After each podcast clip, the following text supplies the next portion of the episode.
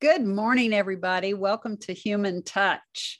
I'm Lou Solomon, and together with a wonderful group of human beings, we run a communications company called Interact Studio. We're so happy you're here, those of you in the Zoom room, and also those of you watching this, the live stream on YouTube. Welcome, welcome. Uh, so happy to have you with us. We are uh, on our main guest, but in the meantime, I'd really like to introduce our the host of our interview uh, today, which is Tim Miner. You know, Tim is co-founder along with his partner Matt Olin of Charlotte is Creative. And if you don't know, Charlotte is Creative is a nonprofit uh, that advocates for creatives of all shapes and sizes as entrepreneurs. And that's exactly what they are. And they pair them with businesses that in partnership can serve each other. And of course, creatives are what will attract great unique growth to Charlotte. So they've they've been doing this 24/7 uh, behind the scenes. You might know them from uh, Creative Mornings fame, but actually that's only a small part of what they do. But at the same time, everybody's always interested in that. So Tim, I understand we've had a recent uh, communication about a live creative mornings coming back to us. Yeah this is uh thank by the way thanks for that that really kind introduction lou. Um this is we got the message we've been waiting for for 18 long months which is that uh creative mornings is uh the office in brooklyn is comfortable with uh reasonable accommodations and responsibility to uh having live meetings again so Matt Olin, who's my uh, creative partner, he's actually on the call. Uh, he's on the Zoom right now, but he's driving. Um, we are in the process with our team of figuring out what a what a live creative mornings looks like. Um, we've not missed a, a, month. We've gone on Zoom and done what I guess 18 straight Zooms, which have been tremendous. But we're ready to hug people and high five and and you know do coffee toasts and and just have a little bit of spontaneity that only a live event you know can can offer you. So. Yeah. Yeah we miss it too. We miss the live music. We're ready. We're ready absolutely. I, I think what we we had lunch uh, about a week and a half ago with with a friend. And what is you know easy to miss i guess when um you know when we're all busy and we're, we're thinking well what's been lost with some live events. And, um, you know, this guy was talking about just the ability to bump into random strangers or to make a friend in a in a line grabbing a, a pastry or that just randomly happen to sit next to uh, in the audience. And in his case uh, this is a music producer. He has met other musicians to work with graphic artists that he's ended up working with. And and so we're ready to get back into that business of you know everything we do is uh, at charlotte is creative is about putting people in connection with one another. Um, and and generally our, our ultimate goal is to put creatives to work and and creative mornings is one of the ways that we do that in addition to our our, our other programs. Yeah. So. what is a recent uh, project tim that you're you're proud of? Something that you um, are currently excited about? I know things are are breaking out for Charlotte is creative. What what would you point us to? I think what uh, Monday night is probably uh, our, our latest thing. We've uh, with uh, support from Wells Fargo, we have undertaken what's called the Creative Entrepreneur Initiative. So we're we're doing this in partnership with them of thinking of creatives, individual gig creatives across the spectrum as small businesses. And we've been students of the of grant culture for the last few years. And one thing we see is that oftentimes uh, creatives will get money, but not the direction on how to spend it. And so if you don't have business training or project management training, um, you get through your grant cycle. Did you spend it as efficiently as you could have? Did you use it to the extent that you could have? And where do you get the next one? Right? How do you keep funding yourself? So this program pairs a $4,000 grant for a four month project for seven creatives. And then you, they also get to take 10 different project management courses, ranging from time management to PR to legal documents um, to, uh, you know, budgeting and and then we're pairing them with a budgeting expert, a PR uh, counsel, and a project management counsel for individual sessions, so that not only will they be more successful in their next endeavor and with the one we're paying them to do, but also that they're able to teach other people, and and so that our goal is, and I think you'll hear some of this out of Tom in just a minute, is helping creatives sustain themselves and be understood internally and externally in Charlotte as really vital to not only quality of life but also the business community here. Oh yeah. Yeah. Yeah, wonderful. And speaking of a Tom, he is here, our featured guest. Our featured guest is CEO and president of Blumenthal Performing Arts, Tom Gabbard. And we don't want to miss a minute of him. So, Tim, take it away. Well, as uh, this is a real treat and an honor for me, and uh, I want to I want to give you everybody as much time with Tom as possible. But one thing to note about him is when you look at his official bio on the Blumenthal website, his bio as president and CEO, where he has served since 2003. The second line says the Blumenthal's 110 employees manage six theaters in Charlotte, hosting over a thousand performances annually, as well as extensive education programs. What I think you'll find is essential to Thomas. He sees the people behind the work. The fact that it mentions in his bio that the Blumenthal employs 110 people, I think you will find is essential to who he is. Um, you know, Tom is a member of the board of governors of the Broadway League. He serves on the executive and finance committees. He's a vo- been a voter on the, on the Tony Award since '97.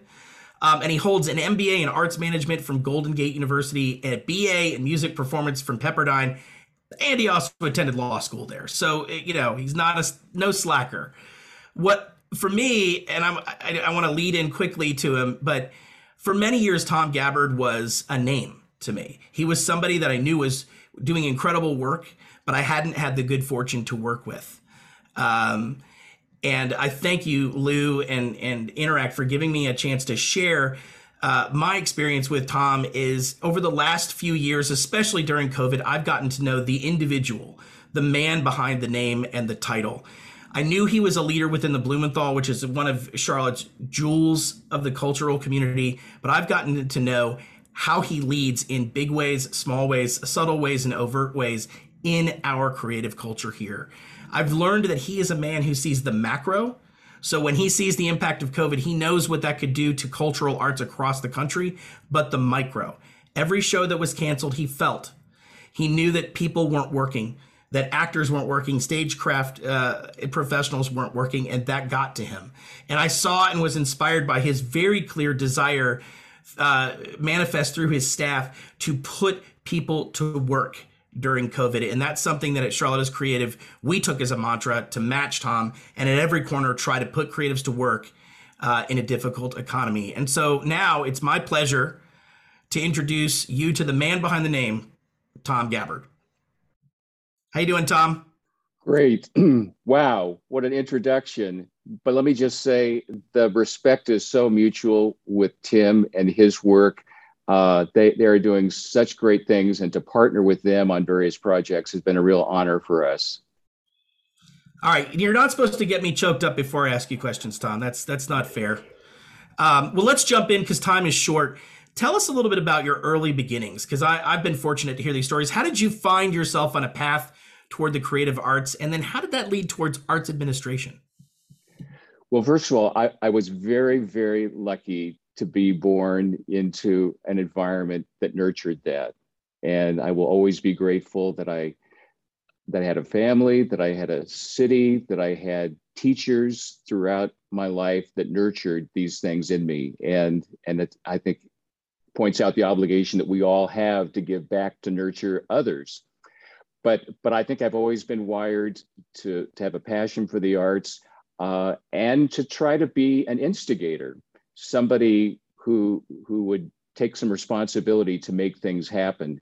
But I think I've always been drawn to understand that the arts really has a profound impact on people, uh, and that frequently we don't realize the lifelong uh, changes that are happening in, in, in people and the nurturing that happens through even small experiences in the classroom, in schools, and certainly throughout the community. Tom, everything I see you do illuminates that that you not only want people to be entertained or moved by what they see but you want them to see the people the mechanisms and the and the potential of of uh, creativity and particularly theater and performance to move people's hearts and minds. Um, and so that leads me to ask you know you had a very successful career in the arts prior to coming to charlotte and coming here in 2003 it's a, it was a very different city than it is today. What what did you see when you were originally offered the position at, at the Blumenthal, and, and what what's kept you here? What's kept you working and, and saying no to other offers? Well, Charlotte has been a great fit for my wife and I, and and uh, you know, I I will say when I was first recruited for the job, uh, I, was reminded my wife and I had been married for about 25 years then, and and she and I'd said, you know, we might have to move a few times for my work. And she said, I'll live any place but the South. And and so when I got the call, I, I told Jim Hance, who was the board chair and back then vice chair of, of Bank of America, I, I, told him that and he laughed and he said, Yeah, I've I've I've heard that as hiring too. Why don't you and Vicki come to Charlotte and just spend a long weekend? And we came back in 2002 and immediately fell in love and and realized then, even though it was a very different city, that this was an incredibly progressive place that was focused on making things happen for the community good, and uh, and that's exactly the culture that Vicki and I wanted to be a part of. And throughout now 18 years, it's just gotten better and better, and we are so proud to be a part of this city. Well, following up on that, uh, you know, I know one of the you could have come in and worked on macro projects only, which you did, but uh, but I know you had a passion early to bring in different kinds of art, you know, art forms and disciplines, but also really drive exposure to cultural ex, uh, uh, experiences across the the community. Can you tell us a little bit about what your passion was there and what some of the first moves you made to to expand the notion of what the Blumenthal could be to Charlotte? I mean, first of all, uh, you know, one of the early things we did that was structural, but but I thought the symbolism was really important was was that we made Tryon Street our front door. When Blumenthal was designed, Cesar Pelli designed it so that you parked in this in this parking garage, went through this hermetically sealed um, Skywalk, got your tickets in Founders Hall, and went the theaters, and never had to go outside. And and and I at the outset just said, you know, maybe at one time that was necessary. I won't I won't question Cesar's vision on this, but now we've got this vibrant downtown that can only get better. So we're going to make Tryon Street our front door and and begin to try to connect ourselves. The, the other thing that I told the board early on that was a missing part of our program were, were small shows that played for an extended period of time. That, that, that we were adept at bringing in the one nighters and the one week Broadway shows, but there was a niche for smaller shows that could be that energizer bunny. Uh, you know, we are very mindful of the fact that that restaurants and hotels around us rely on our activity and you know we're thankful for the big for the big things like rolling stones next week that'll bring in people for a night. But it's important for us to deliver activity that makes these places sustainable that's night after night after night. So we plunged in you know doing things like forever plaid was our first uh, uh, produced production it played for 10 weeks. And then sheer madness that went i think 220 performances um, so, so that really began, you know, kind of repositioning us from this uh, roadhouse of blockbuster shows to begin to experimenting with things that were actually even more connected just by the fact that they were here a lot. You know, you, Tom, you led precisely into where I wanted to go next by, by illuminating what I said in my intro that you you see well beyond just how your actions or how the Blumenthal's actions affect the organization. And you look at how it affects businesses and individuals around you. And so that leads me to talk about something that I know you have a great passion for, which is social entrepreneurship, right? And and how it's how it's found its way into not only your life but into into your organization's practices. That was something that you've been you know doing for a while, but in COVID it really took flight. And so I'm going to ask if you would share what does social entrepreneurship mean to you? And then how do we see it in some of the recent work uh, Blumenthal Performing Arts has done and some of your recent hires? Because I think they really manifest that that goal for you.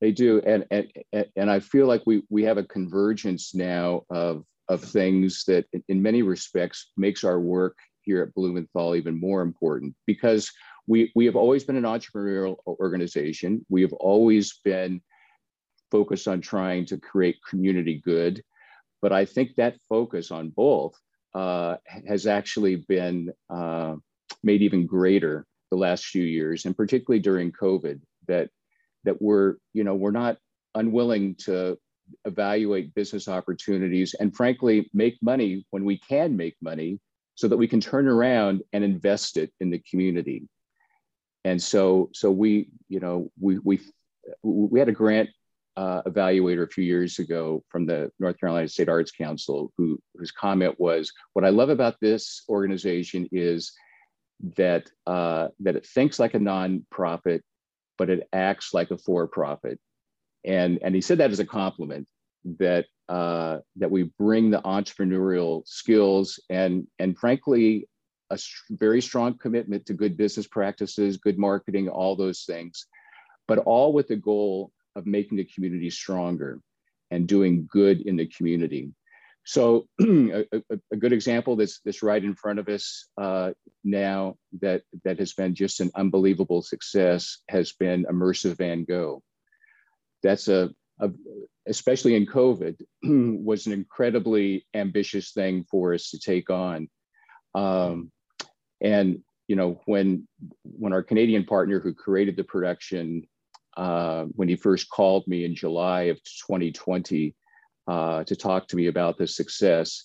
Interestingly, as he called all of my peers across the country, not a single person would even return his call, let alone uh, talk to him, because everybody was scared to death, and rightfully so. You know, if you ran a big performing arts center, then the, then the dominant strategy was just lay everybody off, go into hibernation, and when it's safe to come out, you rehire. And and and we we honestly tried to avoid that tact and to look at opportunities uh, that would help us to reactivate and and and and, and the, with the top goal of putting people back to work. And so so immersive van gogh was one of those projects that that that we found had some potential we couldn't get a hold of any shows you know no nobody was touring be it be it theater or concerts. Nobody was touring. So we needed to look at some alternatives. So when I went to the board about this project uh, in December and January, uh, a little bit of February, we were right at the height of the pandemic, right? and Blumenthal, for a, you know a period of time, was incurring substantial losses because we we hadn't laid everybody off. Uh, so we were we still had a fairly high payroll because we were trying to hold on to people. So even after all those losses, I went to the board and said, you know, this looks really interesting. Uh, it's going to be a few million risk, uh, and uh, but I think it could work. But most of all, it's going to get people back to work, and that was our top three goals: were to get people back to work. Number two, to begin to reactivate audiences and third, to manage the risk so that we at least broke even. But, but the jobs piece was really front and center. And, um, and, and I'm just so thankful that our board had the courage in the midst of the pandemic to say, not only we're going to do it, but we understand there's some financial risk that goes along with it. Um, and, and so, you know, from that, over 200 people were hired. Uh, our IA stagehands had a call that went a month long to install all of the digital equipment. Um, so a lot of jobs were created.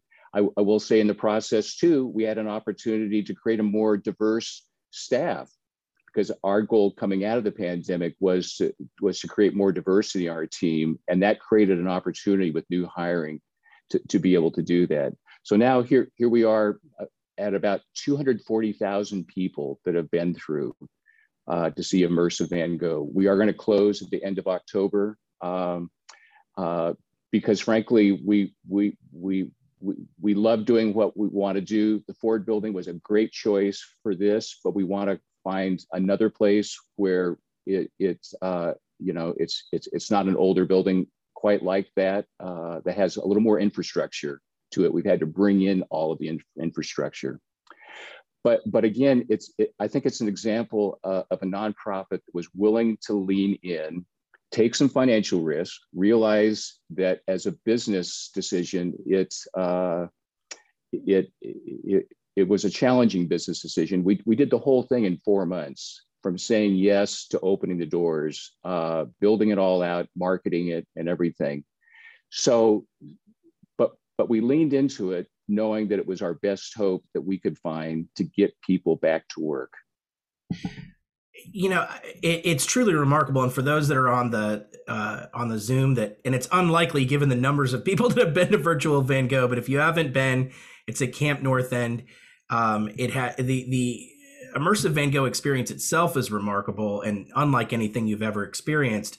But but also those, you know, you were saying, Tom, the your your desire to to treat your nonprofit like a for-profit in many ways and embrace entrepreneurship has found its way into what's on the outer parts of you know the what surrounds immersive van gogh with your your artist residency programs and uh, and all of that. It, could you speak just for a minute because I've got two more questions about what went into that.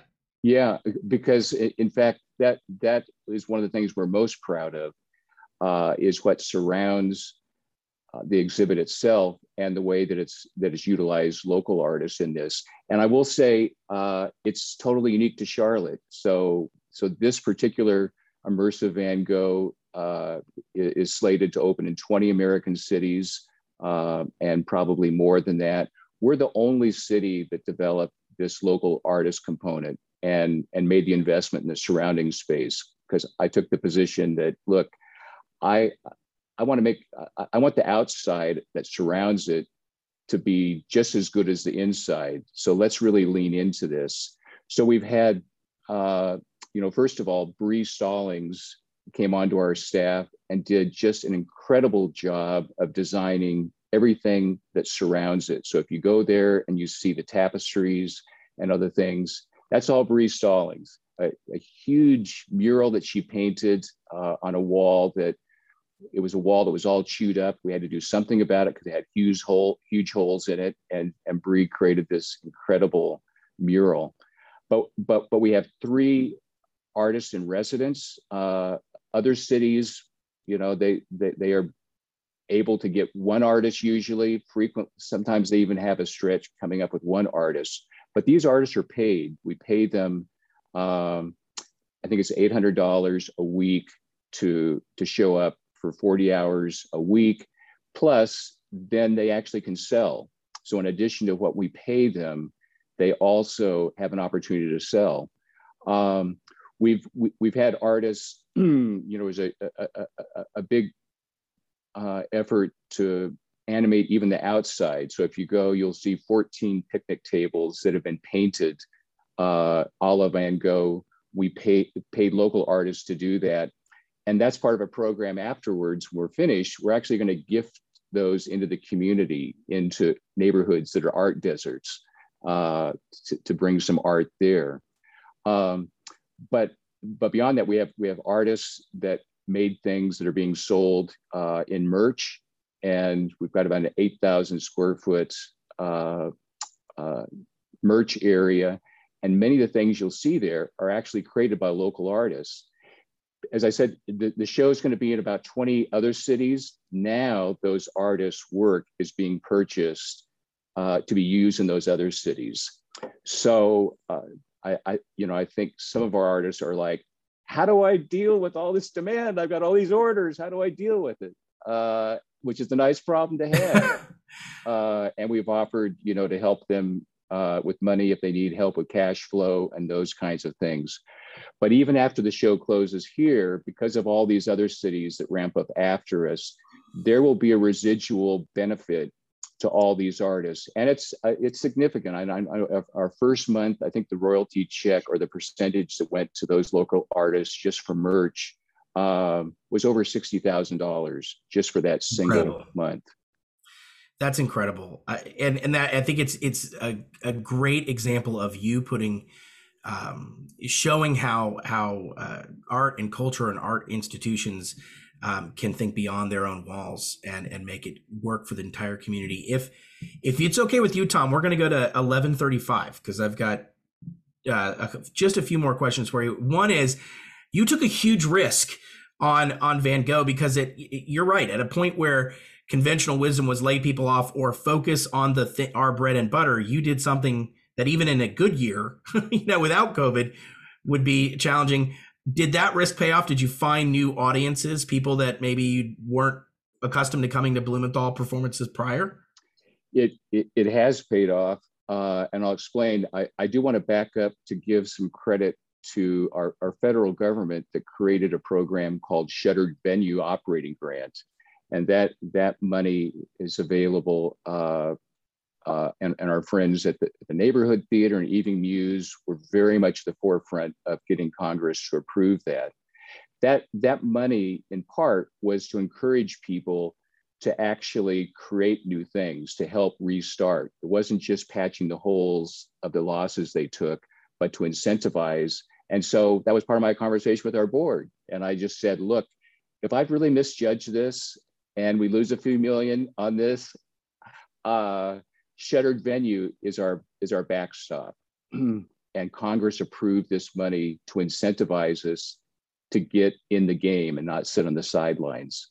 So, so but going to expanding the audience this is one of the fascinating things uh, is that of those nearly 240000 people that have been through over 80% are are what we call new to file people who have not bought a ticket from blumenthal before which is pretty incredible because we have this big database that not only covers Blumenthal shows, but we sell tickets for neighborhood theater, the Visulites, all sorts of folks, Theater Charlotte. So, so we have a really diverse database. And even with that in mind, over 80% of the folks coming uh, are, are new. So fingers crossed, we can continue to build that relationship, that this is just the entry point and and also i think you know important for us to acknowledge that in spite of the big names and things that we had they hadn't bought a ticket before. It took something different. And so uh, our experimenting to find what the next different things are uh, is important to keep those people energized I mean, to to have done that at such a difficult time is is absolutely remarkable. And I know that also you you had a pretty the, just going to immersive the audience is so diverse. And so, and so and it's such an accessible thing, especially with the outer exhibit, you know, being being free to the public. Um, so just an amazing effort. That said, back to back to more traditional forms of theater because this last few weeks has been significant. I know you to be somebody that despises quiet, dark, unused stages, even in the best of markets. So you've had you've had a quiet year. What was it like for Wicked, uh, which is open through October the third? Uh, what was it like to open uh, Wicked at Ovens earlier this month and and welcome Broadway back to Charlotte? Well, it's it's it, we're having a great experience. It's the culmination of a year and a half of very hard work. So let me say, uh, you know, it, it wasn't wasn't a quiet year in terms of the Zoom and all of that. I'm I'm part of a brain trust group with the Broadway League that leaned in to figure out how we reactivated not just uh, Broadway but tours. Uh, there actually, I'll just share with you confidentially, there was there was a time where we were actually going to have Wicked here as kind of a bubble project with like the NBA did. That's how far in the weeds we were to try to figure out the health protocols and things uh, necessary to restart these shows. Uh, Zooming with people all over the world. I was part of a COVID theater think tank group and actually chaired the committee on rapid testing, which when I first started talking about rapid testing in June of 2020 and, and strategies that would put rapid testing as a part of our protocols backstage, everybody was like, rapid what? and now I'll tell you backstage that that actually now is becoming the dominant uh, strategy is that we're testing everybody uh, every day or two. So it's you know the, the energy in the room, those audiences that are so glad to be back is just beyond belief. Uh, I mean, I I it's I have to discipline myself to not be there every day uh, because people are so glad to be back, and the respect of, of the rules. You know, masking is is really a, an integral part of this, and and we learned that from the Koreans back when I, I led a group from the Broadway League of about 90 that took a deep dive into Korean theater, where big shows have played through the pandemic and, and I learned back in May 2020 that they were able to do that because of universal masking. Mm-hmm. And, and we said, look, great strategy for them. Americans will never do it. Uh, and back then, Americans wouldn't do it. I will say now, at least theater goers, they are really respectful. We have not had a single uh, case with, with Wicked or Charlotte Squawks uh, of, of people resisting that. And even at Immersive Van Gogh, we've adopted that strategy. Uh, we, we've, we've, had one resistor, and uh, we could have probably picked him out. His T-shirt said "Psych Ward" on it. yeah, that that one probably you could have seen coming. So people, you know, people people are, are glad to be back, and and they understand now that it was taken away that that that it is a privilege. It's it's a privilege to be together to enjoy these shows. And so, so I think people walk into that theater and respect the rules, acknowledging that it's a privilege we don't want to see taken away.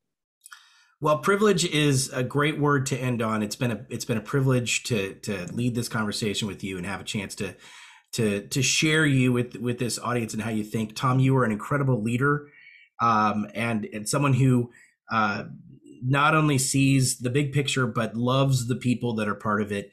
Thank you for everything that you do for Charlotte. I wish we could keep talking, but it's it's 11:35 and time to turn it back over to Lou. So thank you for for coming today.